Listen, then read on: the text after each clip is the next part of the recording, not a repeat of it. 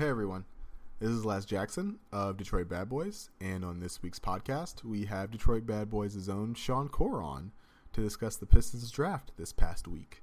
Sean and I talk about what Khyri Thomas and Bruce Brown bring to the team, Dwayne Casey's assistant coaching choices, and we look forward to the Summer League in Las Vegas. As always, we appreciate your continued support of the podcast. The best way to do that is to share, like, and leave comments. Please leave comments on the post on Detroit Bad Boys. It's the best way for us to build the podcast according to what the fans want. In order to do that, though, you have to be following DetroitBadBoys.com, which you should be, because it's the best place on the internet for Pistons news and analysis this offseason. With all that said, it's time to go to work.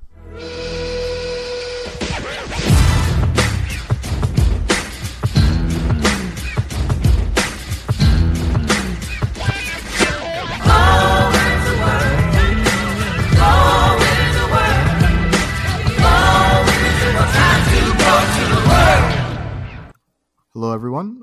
Welcome to the Detroit Bad Boys podcast. I'm your host, Lazarus Jackson. I'm pleased today to be joined by our site lead, our guru, the guy who's been here the longest, Sean Core. Sean, how are you? I'm good. Thanks for having me. Yeah, man. Thanks for coming on. I appreciate it. I think we were the only two people still awake at the end of the draft by the by the end of it. So it got exciting at the end, though. The Pistons traded for a pick, which is not something I expected, especially after listening to people bitch and moan about how there was no front office in place for the last like X amount of weeks on Twitter or whatever. But yeah, they traded for the 38th pick. They got Khyri Thomas out of Creighton, and then with their own pick at 42, they took Bruce Bowen from Miami. There's two athletic, defensive-minded guards. Now the roster has like 8 shooting guards on it, but we're going to ignore that for the time being. What do you think this tells us about the Pistons, what the Pistons are going to look like under Dwayne Casey and Ed Stefanski?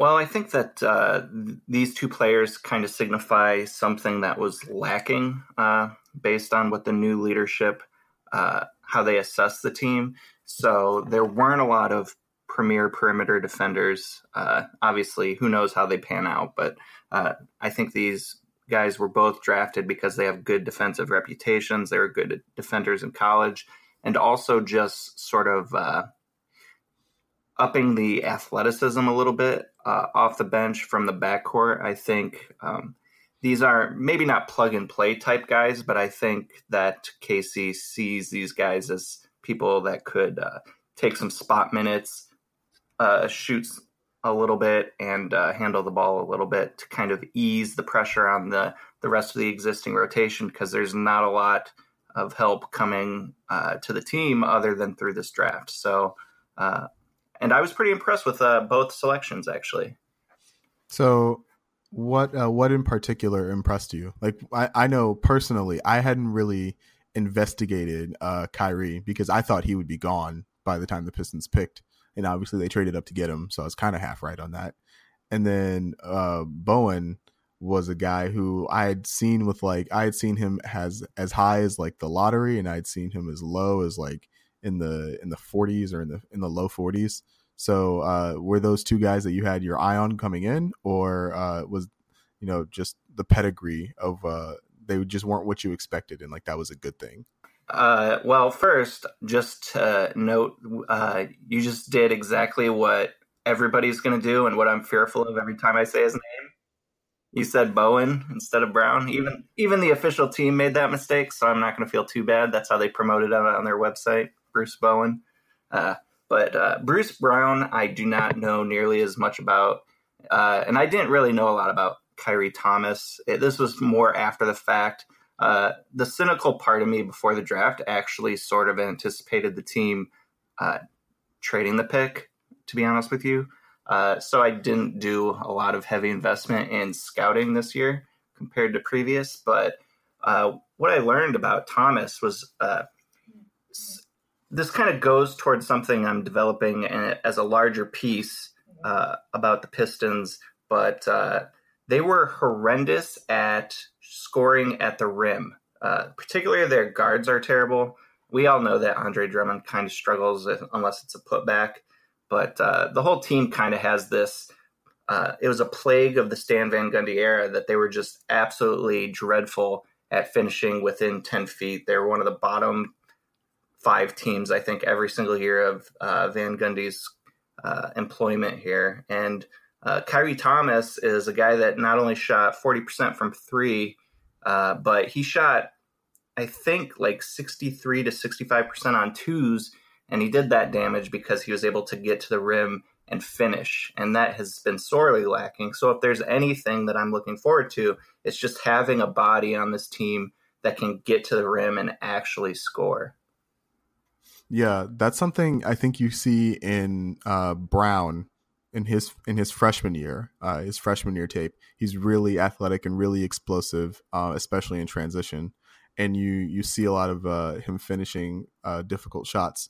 And that is definitely something that, while I was not like fully, I didn't go dig into the stats like you have, but that was definitely something that was missing. And you could look at when the Pistons offense struggled, you could diagnose it as a lack of easy shots, at the rim, and that would be a large part of the reason why. So I'm eager to read that when you're done with it.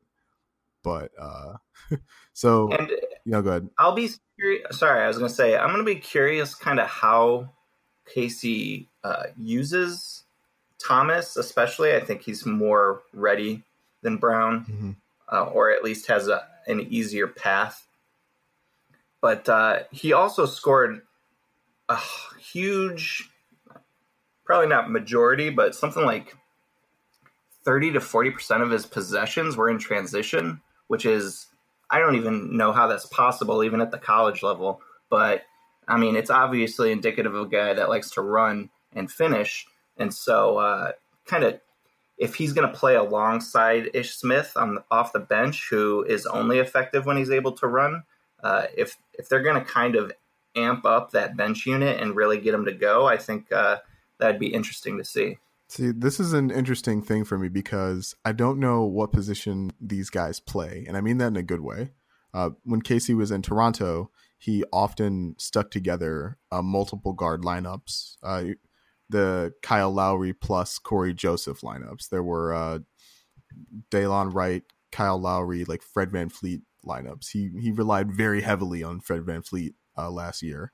Norman Powell was really big for them 2 years ago. And so you see the kind of the outline of something similar in both Brown and Thomas, but there's still some aspects of that aren't there are some aspects of like three guard lineups that aren't super enticing. Usually the guards are smaller, so you lose some defense on the perimeter, but that's like what these guys are supposed to do. They're supposed to be really good perimeter defenders. And you lose something on the boards, but the Pistons have Andre Drummond, and so I can see the vision of like what of Casey trying to replicate his successful like bench lineups that he had in Toronto, and I'm curious to see how it works out in Detroit. There should always be like one of Blake or Andre on the court at all times, so like you should have a rebounder, and the three guard lineups.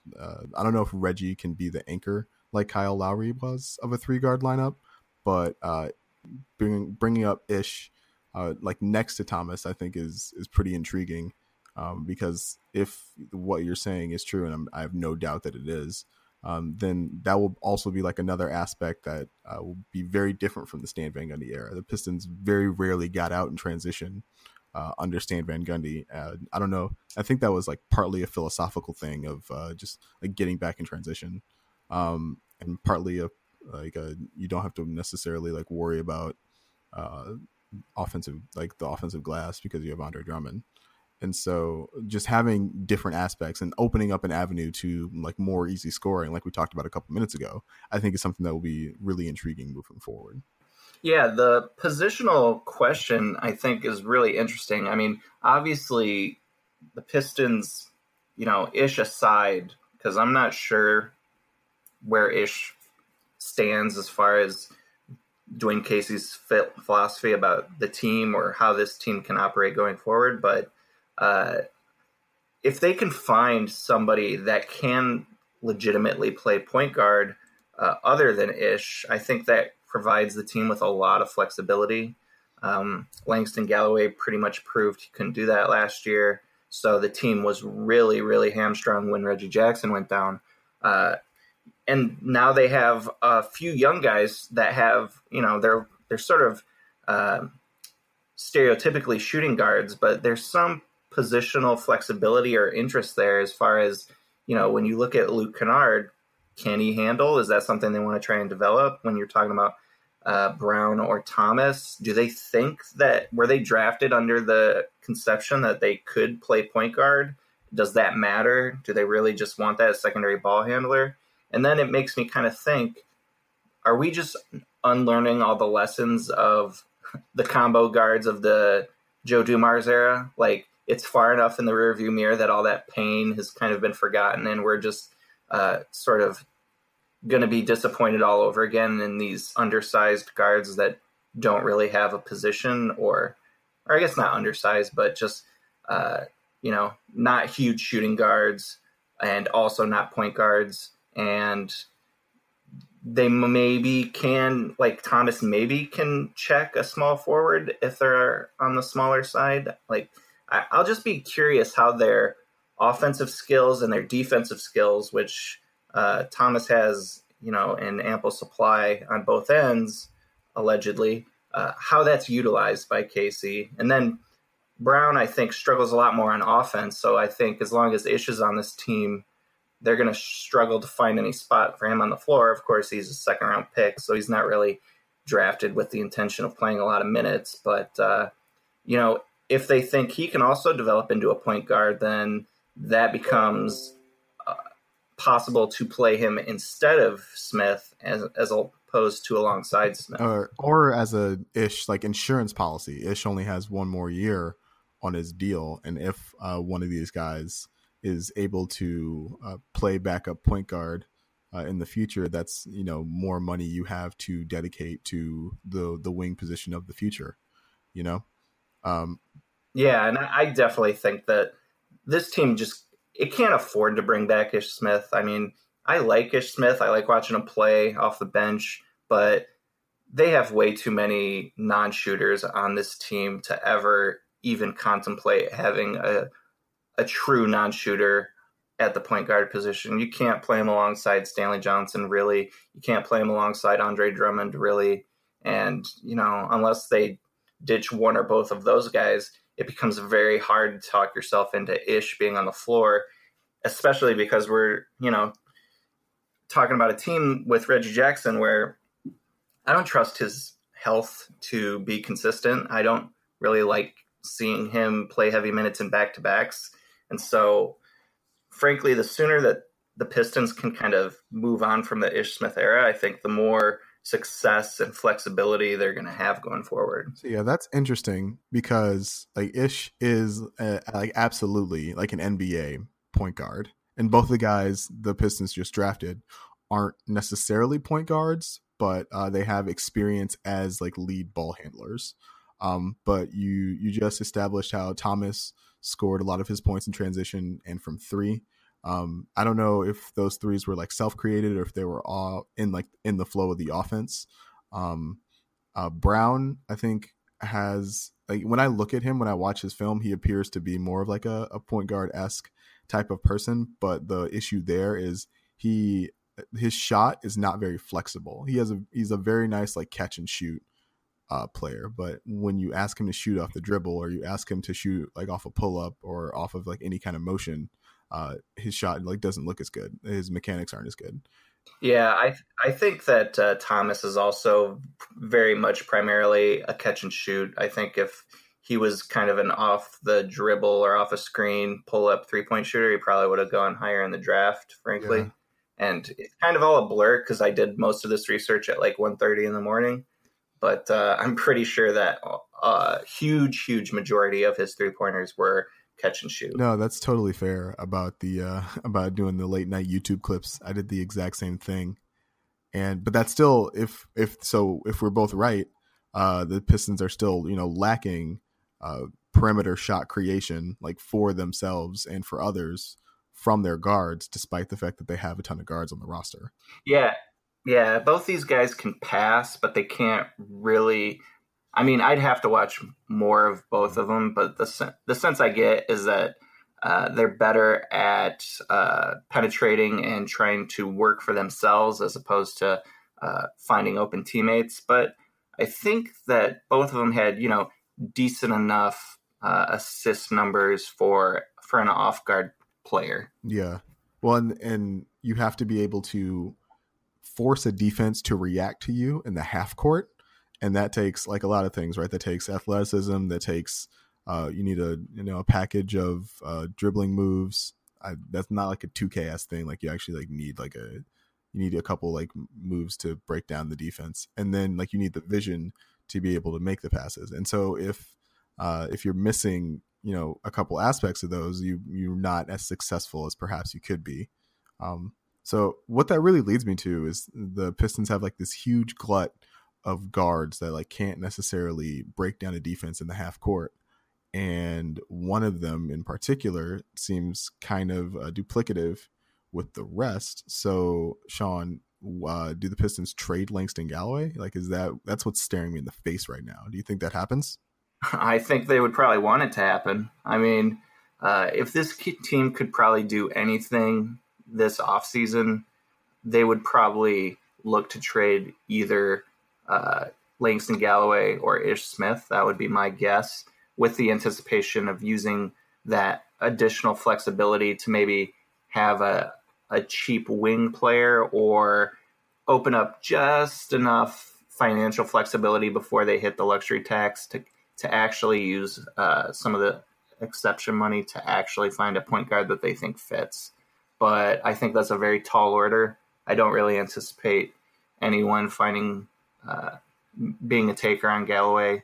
Ish Smith is easier, but they'd have to be very confident that they could replace him at the point guard position with a pretty decent backup, because, again, we're talking about a team that you just can't rely heavily on Reggie Jackson at this point. So it'll be – I'm sure that's where they want to go, but if they kind of strike out in that regard, I think then we're back to where we were last year with Galloway probably getting a lot of DMPs. Maybe he gets a chance early and can only kind of play himself out of the rotation as opposed to trying to play his way back in, because some of those people behind him are pretty young. But I don't really see anybody taking on those deals. See, I think Galloway is tradable. I think there is like you can. So Galloway is a useful player, in a very specific sense. He's a good shooter, like he's a good catch and shoot shooter, and he's a good perimeter defender, despite being undersized. So there are very few teams out there who like need that specific skill set, but maybe what you might end up doing is trading, you know, 2 years of bad money for 1 year of worse money or something like that. A lot of people were interested. Well, a lot of fans were interested in like a Chandler Parsons type thing. I wasn't, not something that odious, but something in that neighborhood. I was looking at Kent Bazemore before the draft. Kent Bazemore makes I think he makes 18 mil this year, and like has a 19 mil player option for next year. And like you could a package of like Langston and Lure for Galloway as just like just condense all your money into one player instead of having it like more spread throughout the roster. And Bazemore can still play a little, but yeah, he's a wing and he's like that size. So like I could see something like that occurring. Yeah. I mean, if there was a wing that you could find with sort of an equally sort of painful contract, and you're basically just playing, trading, you know, one person's not junk, but sort of less than desirable player for another less than desirable player that just plays at a position you don't have the depth, then maybe that's possible. But I think what's been borne out through the Galloway contract, or at least his play in Detroit, was that it's true that he can play some quality defense. I think what he proved, though, was that he could really only play quality defense against point guards, and he can't be a point guard. He's a straight-up shooting guard. He can't really handle the ball reliably, which means you not only have to play him alongside a point guard, but you have to be able to play him alongside a point guard who can cross-match and guard the shooting guard position off the bench, or you don't really have a spot for Galloway. Mm-hmm. That's kind of still what I worry about him getting minutes in Detroit, even though I really like his three-point shot. And I think Casey as a coach is not going to have as short a leash as Van Gundy did when he was, missing his first few, because I think we're going to have a decently prolific three-point offense. But I just worry about how he fits defensively in Detroit. And I think the same situation would arise for a lot of teams. That's fair. So with this large glut of shooting guards who can't really create their own offense, if the Pistons can't make another acquisition and they can't force any trades, do you think this forces Reggie Bullock to a starting wing role, starting at the three, or becoming a permanent three, next to Stanley Johnson as the only two guys who really have the size to play the position on the roster? I think that really depends on what this new regime thinks about Stanley Johnson. I don't think he's earned the right to start at small forward until he proves that he can be more effective on the offensive end. It's just too hard to play him alongside Drummond. So my initial hope would be that Bullock can become a starting small forward, and then, it's winner take all for that starting shooting guard position. So you can have more shooters, whether it be Kennard or Galloway or somebody else. And then off the bench, I think we're destined to have just kind of tons of small ball lineups. I think as it stands right now, there's no way that they don't pull Drummond pretty early and then bring their bench guys in and let Blake be that creator to kind of help these sort of non-creative or non-creator guards who can actually shoot the ball in sort of an efficient offensive small ball lineup off the bench, and then see how much mileage they get, at least early on.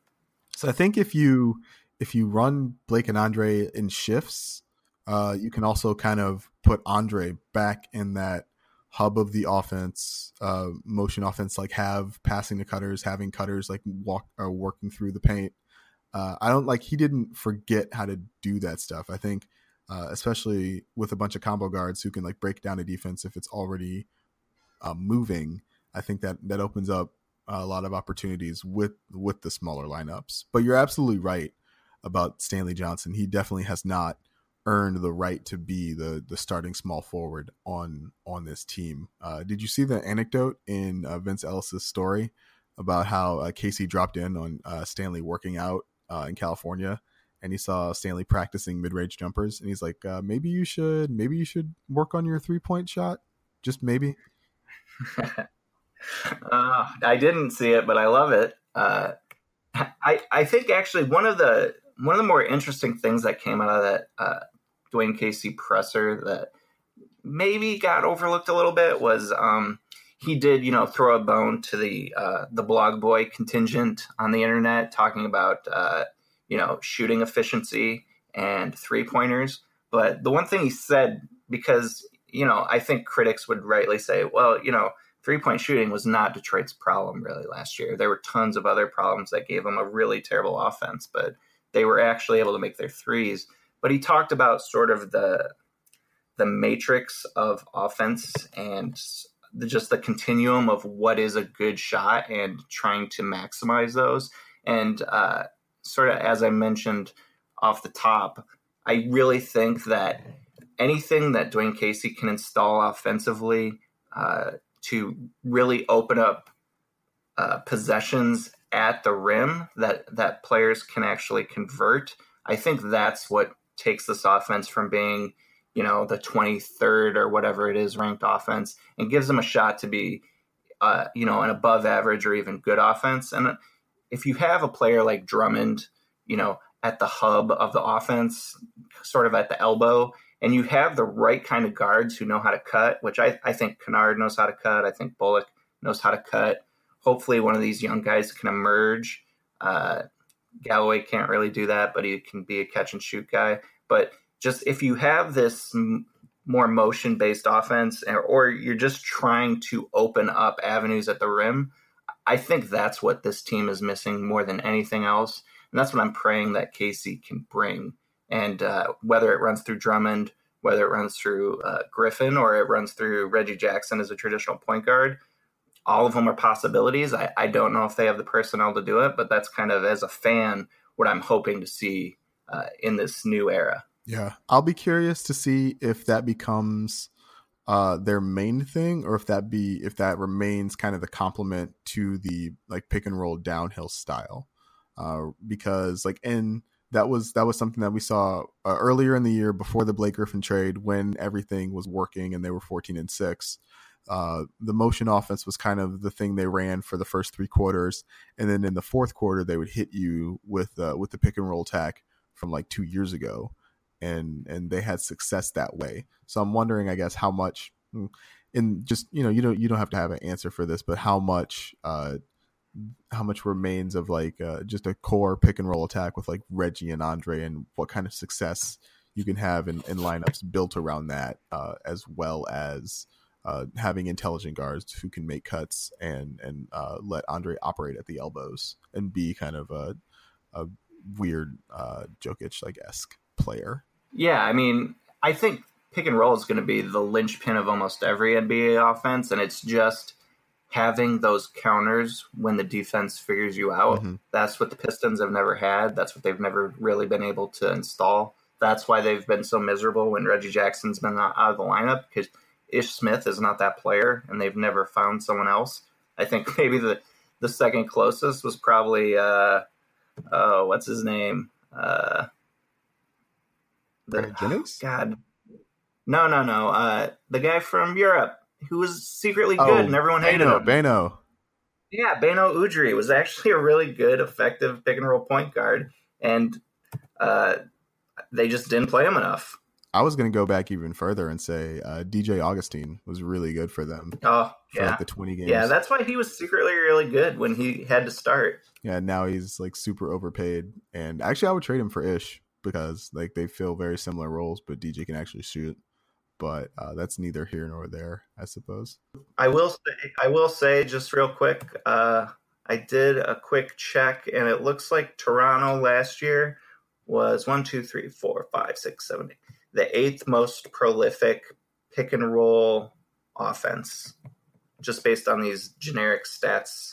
.NBA numbers. They ran it 18.8% of their plays were pick and roll ball handler type possessions. Okay, that's good to know. So summer league is about to start. It starts July 6th. We'll get to see these guys in action. We'll also get to see some familiar faces. Luke Kennard is going to go. It's been reported by Vince Ellis of the Free Press that despite the fact that Henry Ellenson is a third-year player and third-year players don't normally go, he will go. Hopefully the Pistons find like another Eric Moreland type, a useful rotation piece in summer league. That would be great. So Sean, what are you looking forward to most in seeing in summer league? I think that you can't really fall in love with the production, who scores points or anything like that. I mean, last year we saw Henry Ellenson score a lot of points, and he barely sniffed the court all season long. So I think the thing that I'm going to most be interested in is where the organization puts the young players, and what positions do they spend their time, as far as like, are they going to basically stick Ellenson at center every single game, or do they still think he can be a power forward? Maybe we learn a little bit about that through how they use him in summer league. I think the most interesting thing is going to be, if Kennard's there, Thomas is there, and Brown is there, which one, if any of them, gets any run at point guard? What do they think about developing Kennard as a possible point guard or creator, or the person having the offense go through him? Same thing for Thomas, and same thing for Brown, who probably has the most natural point guard ability of all three of those guys. Or do they just consider none of them point guards, and they all play off the ball in sort of small lineups, and they sort of invite a legitimate prospect, you know, as far as that goes, to Summer League, trying to unearth another Dwight Bikes type player who they tried to sort of groom and take a spot in the rotation last year when they needed it. So the only thing I'm going to really be interested in is just how the organization uses these players, because it might be a window in where they see it worth being spending some development time for them, or how they can be used on the court in this next season. So I think it's been reported that we will already see some Luke Kennard at point guard, and I think it's fair to infer from that we'll see kind of a rotation of all. We'll see a look at all three of those guys at point guard. What I'm most curious about is to see a lineup made up of those three guys, a three guard lineup of Thomas, Kennard, and Brown, in whatever order that is. Just kind of what a no natural point guard offense looks like under a Dwayne Casey coaching staff in Summer League, at a time when it's fine to experiment with a thing like that. If it works well, I think maybe we'll see some things. We'll see some looks like that during the regular season until they stop working. But I'm intrigued to see that, just because it offers a lot of potential applications offensively and defensively. Having no natural, like, designated main ball handler, but having three guys who can each shoot and kind of work with each other to maybe scramble a defense if they have any set plays or anything like that help confuse the defense. I think that'll be interesting and kind of fun to see moving forward. And we haven't gotten a full roster yet of Summer League. I think some teams have already been announced. There were some undrafted guys who, like, it's already been announced that they're going to go to Summer League for certain teams. So when the roster comes out, I'm sure we'll be curious to see who shows up and who's present.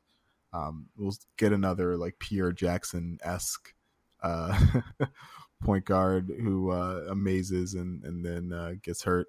But it's been really long without basketball, without men's basketball. I've got some WNBA in the background right now, but I miss the Pistons. So it'll be good to have them back on my TV screen in a couple weeks here. Yeah, and I think the Big Three second season just started. I think I saw a little Corey Maggette the other night when I was flipping through channels. That's the Pistons era I'd like to forget, not remember. Traded Ben Gordon for Corey Maggette and a first-round pick in a crappy draft. That was the crap draft year. Yeah, and it opened up free agent money so we could get Josh Smith, who we're still paying. Unfortunate. Josh Smith is in the Big Three, isn't he? Or he's coaching somewhere. I saw. Yeah, he's coaching something. I think it might be overseas. I don't know. I try not to follow it. I just thought I was too energetic and positive about second round draft picks that are never going to play. So I thought I'd come crashing back down to earth talking about Josh Smith, so I could just be a curmudgeon again. Yeah, no, I like to keep an eye on where my money's going. And so if Josh Smith is coaching overseas, I want to see Josh Smith coaching his butt off overseas. Yeah, he's got to earn that $5.4 million from Detroit by coaching the Chinese Basketball Association minor league team or whatever he's doing. Yeah, exactly. So last but not least, I wrote something earlier this week, or earlier last week now, I suppose, about Dwayne Casey's lack of announced coaching staff. Normally, a coach brings with him assistants that coached in his previous job or guys he has relationships with from the past. Obviously, the situation in Toronto did not end super well for Casey, and a number of his assistants and guys that are in that organization did not follow him to Detroit, and that didn't portend very well for me. I was very curious to see, like, who Casey would pick if he couldn't lean on the guys that he worked with for the last 5 years in Toronto. Now it's been announced that Sean Sweeney from the Milwaukee Bucks is going to join the staff. There was another announcement right before we started recording. DJ Bakker with two Ks, Bakker. I don't know how to pronounce that, but DJ Bakker or Baker will be joining. Feel the excitement! Woo! He got a good. He's like, that's a good dude from Zach Lowe tweet. So I'm gonna take that. I'm gonna hold that close to my chest, and it's gonna keep me warm at night. But Sean, so are you concerned at all about the lack of announced known coaching assistants, or am I like just kind of overreacting to Dwayne Casey's hire? Well, I mean, it doesn't bother me. I probably am kind of glad that it's kind of taking its time at this point, because I think it was pretty obvious that he wasn't going to poach a lot of guys from Toronto. I mean, they didn't hire outside the organization in Toronto. They're still one of the best teams. It's a great city. So there's not a lot of sort of reasons that anyone would want to leave that organization unless they really hated Nick Nurse. And I don't think he has that kind of reputation, even if it kind of ended coldly between Casey and Nurse. I just didn't anticipate anyone really coming from that Toronto organization. And that basically means you got to start, spelunking through other organizations. And if you want to make a quality hire, that probably means you're going to take probably a younger assistant that wants to take a step up, and those are a little harder to find. I'd much rather Casey take that route than Stan Van Gundy's route of basically unearthing and dusting off some longtime coaches who were friends of his over the decades who he trusted. I mean, I don't think the assistants in Detroit ever did anything appreciably bad, but I want the organization to just get younger, get some fresh eyes on it. And, that's not going to happen because Dwayne Casey is a coach. He's been a coach for like 35 years or something like that. So, young new blood is what I like to see. And that just takes a longer time to find. So, finding the guy who worked very closely with Giannis Antetokounmpo is pretty good. Maybe he wasn't the one that was a terrible defensive schematic playmaker and for Jason Kidd. Maybe that was all Jason Kidd's fault, and we now have a great young assistant head coach. Maybe this guy's going to be great at player development. I'll root for him, and I'll let it take as long as it needs to. I choose to wholeheartedly believe that everything that happened in Milwaukee was all Jason Kidd's fault. I don't know if it's true or not, but it's true to me. And I mean, he's a weird dude. So even if you're like a really good coach and you're just doing what Jason Kidd is asking of you, maybe it's just never going to be destined to work. So I'm not going to lay a ton of that at Sweeney's feet, because I just think Kids, we'll say unorthodox, and he had unorthodox ideas, and they tried to execute him as best they could, and he finds himself unemployed right now, I think, for a reason. I think what fills me with some comfort is that the Pistons they absolutely do not have the personnel to run that type of defensive scheme, even if they wanted to. It just wouldn't make sense. And so there's very, very little chance we'll see that. And so it's if we're not going to see that, that was the main critique of what the Milwaukee guys were doing. It's maybe they'll be doing something better this time. It's hey, the unknown is infinite and full of possibilities. All right, Sean. So thanks for coming on. I really appreciate you coming on and helping me out with the podcast.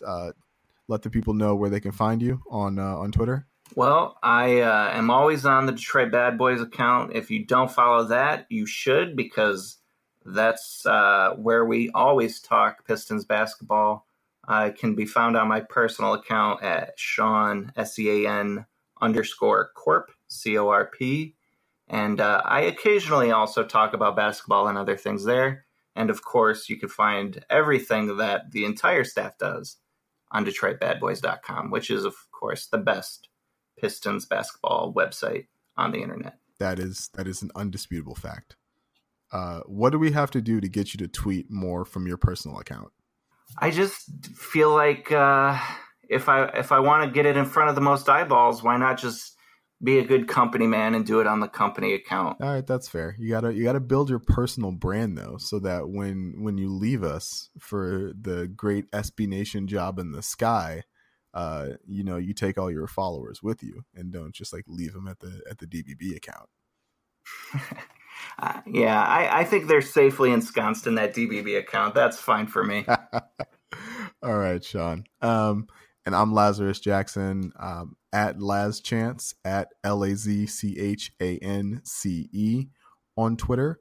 You can follow me there, and I'll talk to you about Pistons basketball and some other stuff if you want to talk about that, unless I block you. And so I'm Laz Jackson. This has been the Detroit Bad Boys podcast. We will see you guys probably right after some summer league in a couple weeks.